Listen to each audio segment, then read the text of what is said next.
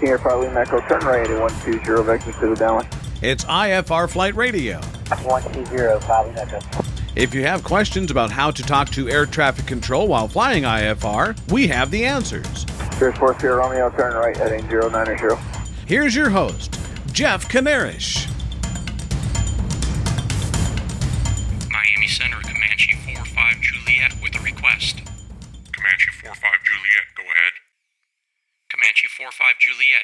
any chance of direct Ormond Beach? Comanche 45 Juliet, I have your request. Stand by. Comanche 45 Juliet, standing by. Did that radio conversation sound okay to you? I've got to tell you, I have a lot of heartburn over how the pilot made his request and then responded to Miami Center. Some of my grief and pain comes from a disagreement with the pilot's technique, and some of my distress comes from his failure to use proper radio procedures. Let's look at the easy stuff first. Let's look at procedures first. When making a request with a controller at an Air Route Traffic Control Center, or really any air traffic control agency for that matter, the proper word to use is request or requesting. This is straight out of the Aeronautical Information Manual. In this example, the pilot should have said, request direct Ormond Beach, not any chance of direct Ormond Beach. I think I know why the pilot said any chance of, we pilots like to be cooperative. We know working with ATC is a collaborative affair. We also know that most controllers are very busy. With this in mind, many pilots have got it in their heads that presenting a request to ATC in the form of a question sounds less demanding and implies a desire to be cooperative. Hey, buddy, I know you're busy, but I'd like to see if you can work in my desire to fly direct somewhere into your workload. Okay, whether I'm right or incorrect in my reasoning for why I think pilots use this phrase, I have to raise the bullshit flag on using the phrase any chance of. Air traffic controllers already know pilots know they're busy.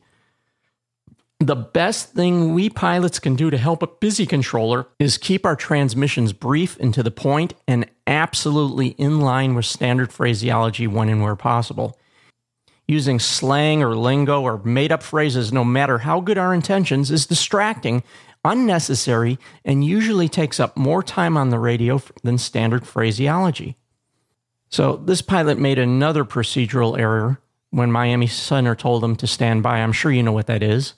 The pilot responded, standing by.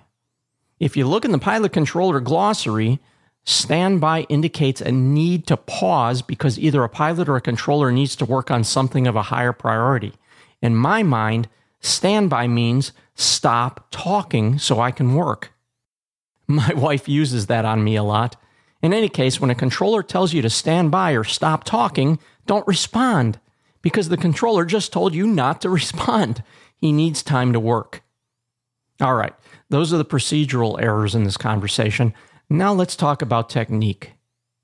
The pilot kicked off his conversation by saying, Miami Center, Comanche 45 Juliet with a request. I've talked to many controllers about this transmission. They unanimously agree.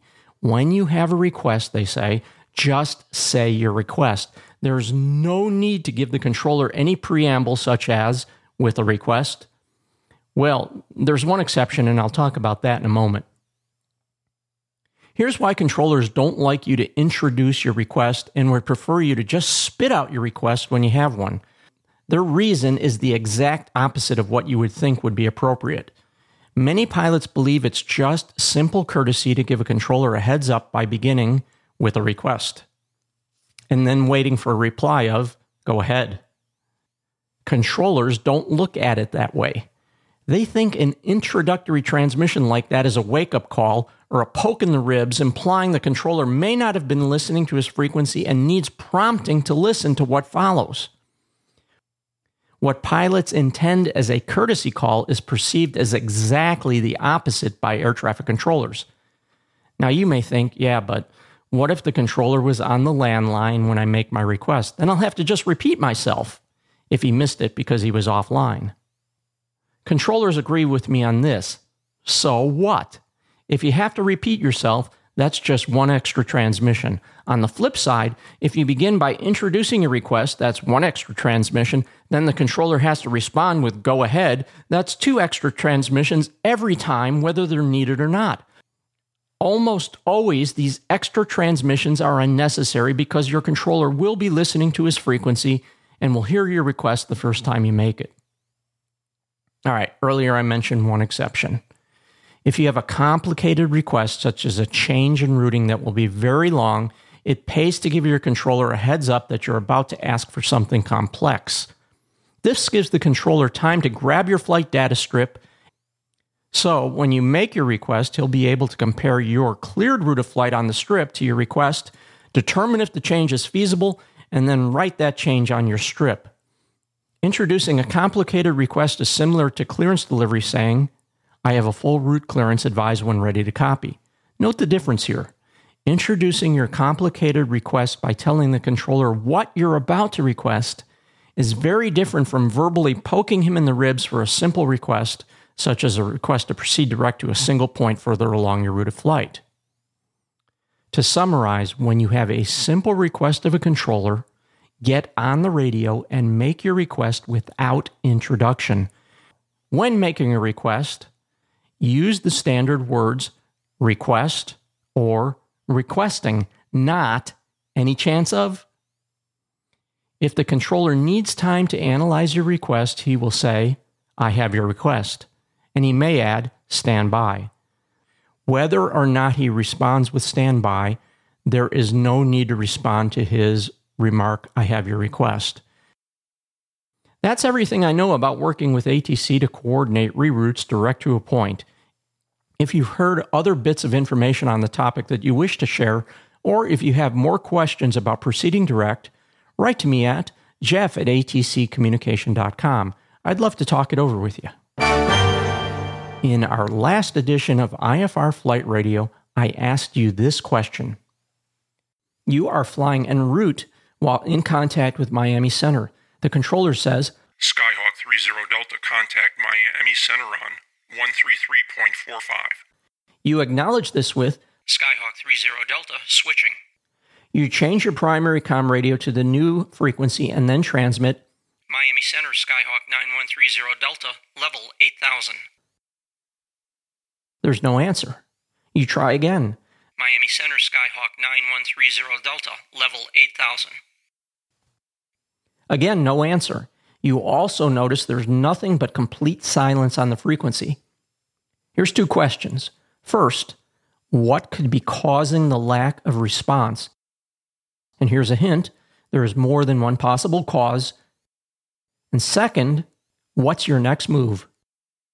Here's the answer as I said, there can be several reasons why an en route controller, or any controller for that matter, may not answer you when you change to a new radio frequency.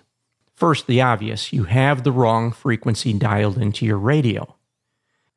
This may be because you misheard the frequency when your previous controller gave it to you. I've done that many times. For example, the controller gave me a frequency of 127.52, and I thought I heard 127.50. Another possibility is you heard correctly, but you mistuned the radio frequency anyways. I've done that too. For example, I've correctly heard 133.02, but I entered 133.20 into the radio tuning head. In either case, your attempt to contact the next controller will either be transmitted into dead air or you'll get a wake up call when someone you weren't expecting answers the radio. Cessna 9130 Delta, this is Palm Beach Tower. Return to your last assigned frequency. Second, and this problem will be less obvious, is you contacted the next controller on the correct frequency, but he is currently offline to talking to another controller on the landline. Since this is always a possibility, if you do not get an immediate response to your initial radio call, wait about 30 seconds and try again.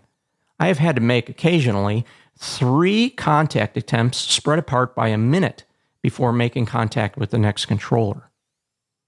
My next move depends on what I hear on the new frequency. If I hear other pilots trying to get in contact with the controller and not getting a response, I'll keep at it for a few more tries.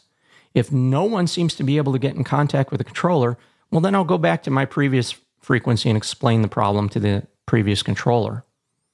If the frequency is dead, however, that is, no one is on it, I'll give up after a couple of attempts, assuming I got the frequency wrong, and return to the frequency of my previous controller. Anytime I have to return to my previous controller, whatever the reason, I'll transmit this. Cessna 9130 Delta was unable contact on, and then I'll state the new frequency. At that point, my previous controller will respond either with a correction if I misheard or mistune the new frequency, or he'll tell me to reattempt contact if the frequency is correct. He will often add, the next controller was busy, try him again on 133.02. Here's a new question for you to contemplate.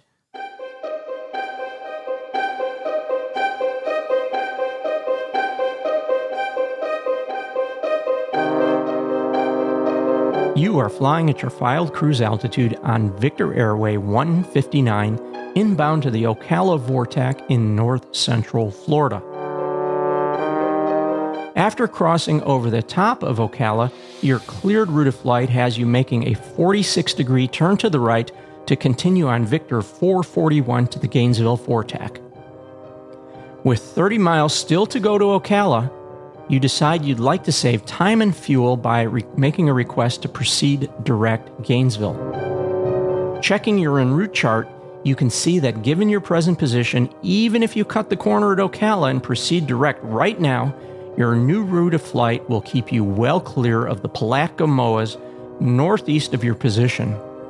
You get on the radio and say to Jacksonville Center, The controller replies, Skyhawk 30 Delta, I have your request. Four minutes pass. The controller has said nothing further to you about your request to proceed direct Gainesville. Instead, he says, Skyhawk 30 Delta, contact Jacksonville Center on 127.8. Here's your questions. First, why do you think the controller never approved your request? Second, will you have to make the same request of your next controller, or will he already have your request in his to do list when you check in? I'll have the answers to those questions in our next edition of IFR Flight Radio. Until then, if you have any questions for me, or if there's something in particular you'd like me to address in our next show, you know how to reach me. I look forward to hearing from you. Before we go, a quick word about radio headsets. If you're considering getting a new radio headset and you have questions about which one will work best for you, I'd like to suggest a new feature at my sister website that may help you make a decision.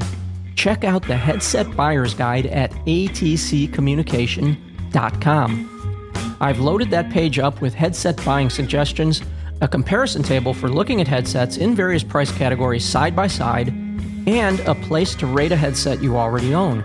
Does that sound like something that might be of use to you? Take a look, see if the buyer's guide helps, and let me know if you have any suggestions to make it even better. Music for this show was provided by Kevin MacLeod at Incompetech.com on a Creative Commons by Attribution 3.0 license. If you're flying this week, I hope you have high ceilings and a smooth ride. I'm Jeff Kanarish for IFRFlightRadio.com saying be well, keep in touch, and fly safe.